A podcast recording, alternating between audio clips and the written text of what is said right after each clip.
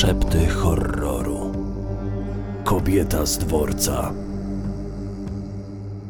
Autor Damian Miszewski. Występuje Maciej Dybowski. Był piątek. Śpieszyłem się na pociąg po ciężkim tygodniu pracy. Utknąłem w Uberze w korku na ulicy Targowej.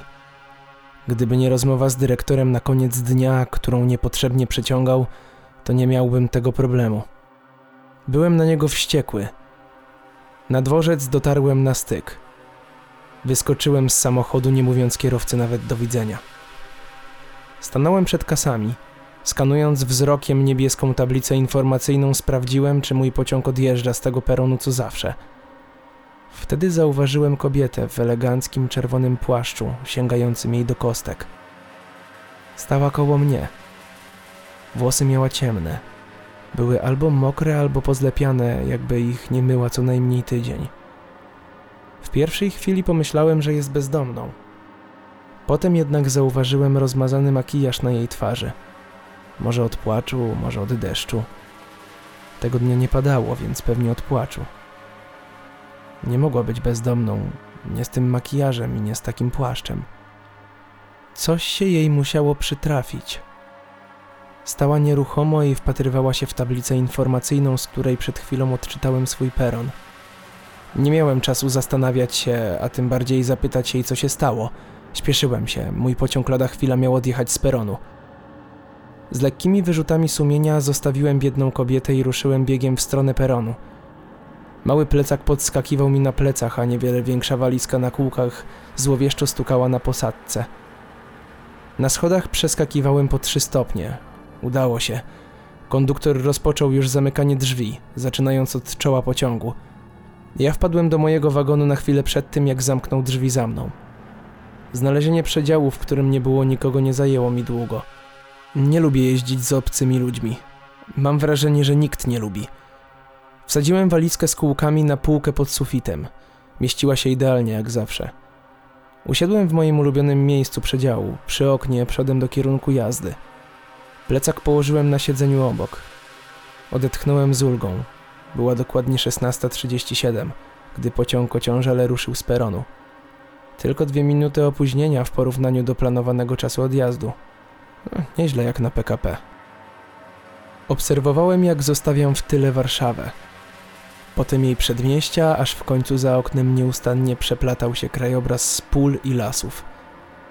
Miałem wrażenie, że gdy 20 lat temu jeździłem pociągami z babcią, stukot kół było wiele głośniejszy. Teraz prawie go nie słychać. Może to nowe technologie zastosowane przy kładzeniu torów. Słońce było jeszcze wysoko. Sprawdziłem z ciekawości w aplikacji na telefonie, o której jest dziś zachód słońca. 17:47. Jeszcze niecała godzina. Przejrzałem prognozę pogody na kolejne dni. W całej Polsce ma być koło 20 stopni i słońce bez chmur. Fantastyczna informacja na początek weekendu, pomyślałem. Wyjąłem moje AirPodsy z plecaka, wsadziłem w uszy i odpaliłem Spotify'a. Głośność muzyki zawsze ustawiam relatywnie cicho, aby móc usłyszeć, czy ktoś przypadkiem nie wchodzi do przedziału. Objąłem plecak lewą ręką, oparłem głowę o okno i przymknąłem oczy. W mojej głowie zaczęły pojawiać się sceny z tego ciężkiego tygodnia pracy. Ada, moja sekretarka, która wręczając mi dokumenty w poniedziałek, pięknie się do mnie uśmiechnęła. Zdenerwowany dyrektor, który wezwał mnie na dywanik we wtorek. Koledzy w kuchni śmiejący się ze sprośnego żartu podczas przerwy lunchowej w środę. Nieprzyjemna rozmowa przez telefon z naszym stałym klientem. Kolejna nieprzyjemna rozmowa z podwładnym. Niespodziewanie w tych wspomnieniach pojawiła się kobieta ze stacji. Widziałem ją wyraźnie, jak patrzy na tablicę informacyjną. Nagłym ruchem odwróciła głowę w moją stronę. Utkwiła we mnie swoje spojrzenie. Jej powieki rozszerzyły się, a oczy stały się czerwone. Zrobiło mi się zimno. Obudziłem się cały spięty. Rozejrzałem się po przedziale.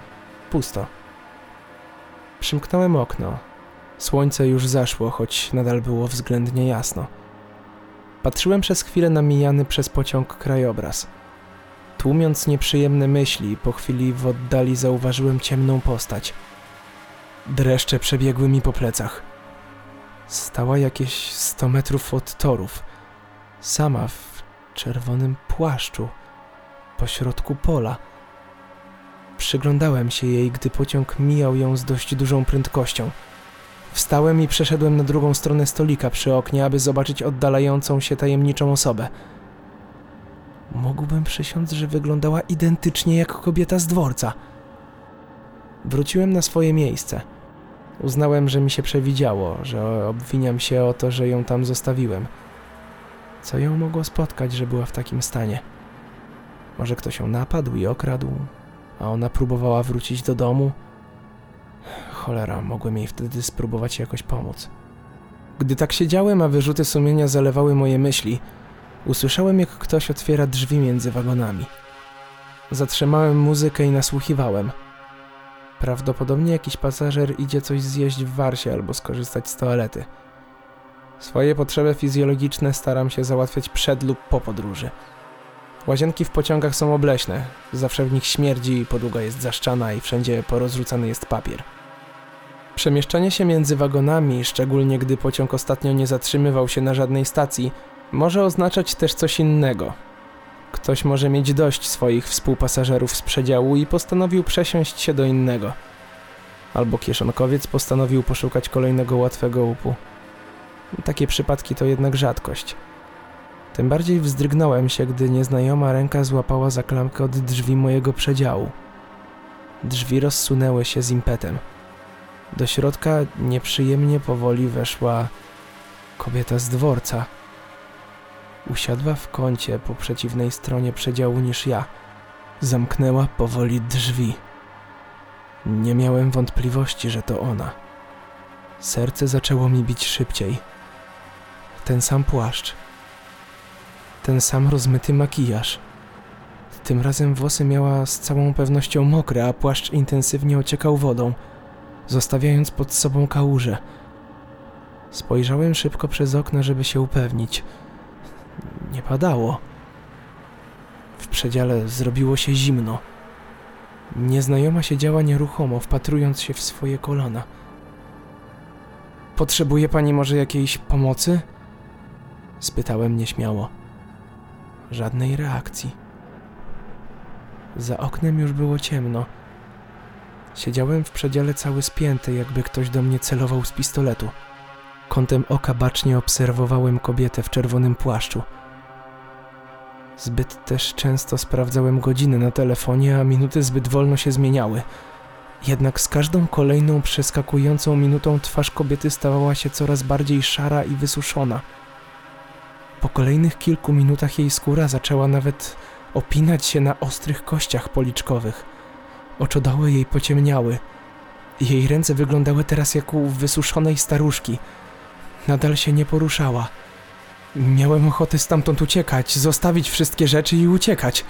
Jednak żeby wyjść z przedziału, musiałem przejść koło niej, a nie miałem ochoty zbliżyć się do niej choćby o centymetr. Spojrzałem na okno. Nie wyskoczyłbym. Nie w nocy i nie z pędzącego pociągu. Nie kiedy... pada? Nie wiem kiedy, ale zaczął padać deszcz. Nagle żarówka pod sufitem zamigotała. Odruchowo spojrzałem w górę, a następnie na kobietę w czerwonym płaszczu. Teraz patrzyła wprost na mnie. Zamarłem. Skórę miała cienką jak papier. Widać jej było wszystkie kości czaszki. Włosy nadal mokre znacznie się przerzadziły, a oczy... oczy miała czerwone jak swój płaszcz. Światło pod sufitem zamigotało ponownie. Rzuciła się na mnie. Żarówka zgasła. Siedzę w przedziale naprzeciwko Amelii, bo tak miała kiedyś na imię kobieta w czerwonym płaszczu. Mijamy właśnie po raz 854 miejsce, w którym leży moje ciało, a właściwie to, co z niego zostało. Policja nigdy mnie nie znalazła. Zabrała tylko mój plecak i walizkę z przedziału, w którym właśnie siedzimy. Amelia okazała się mroczną osobą, o ile można ją jeszcze nazwać osobą. Zginęła kilka lat temu w wypadku samochodowym na przejeździe kolejowym w ulewny, ciemny wieczór. Była aktorką, piosenkarką i tancerką. W dniu śmierci śpieszyła się do teatru na swój występ. Jeszcze przed śmiercią była bezwzględna. Swojej rywalce z teatru niby niechcący podstawiła nogę, przez co spadła ze schodów i połamała obydwie kończyny. Swojemu byłemu dosypała do herbaty niebezpieczną substancję, przez co kilka miesięcy spędził w szpitalu na intensywnej terapii. Jest zakochana w sobie i nie cierpi być sama, dlatego raz w roku organizuje sobie towarzysza. Szuka na dworcu, zawija w pociągu i wyrzuca ciało przez okno. Potem spędza z wybrańcem dokładnie rok na rozmowach. Głównie opowiada o sobie. Wiele razy pytałem ją, dlaczego wybrała akurat mnie. Czy to przez to, że nie zaproponowałem jej pomocy na dworcu? Czy to przez to, że miałem romans z moją sekretarką Adą? A może to, że sabotowałem pracę mojego dyrektora, aby zająć jego miejsce? Może wyglądam jak jej były? Nigdy mi nie odpowiedziała. Wspomniała tylko, że obserwowała mnie w pociągu parę razy. Suniemy po torach, mijając kolejne pola i lasy. Kobieta w czerwieni cały czas opowiada historię ze swojego życia. A mi jeszcze zostało tylko 108 przejazdów koło moich zwłok i będę wolny, a ktoś inny zajmie moje miejsce. Zasubskrybuj Szepty Horroru, aby nie przegapić żadnej strasznej historii. Czytał Tomasz Osica.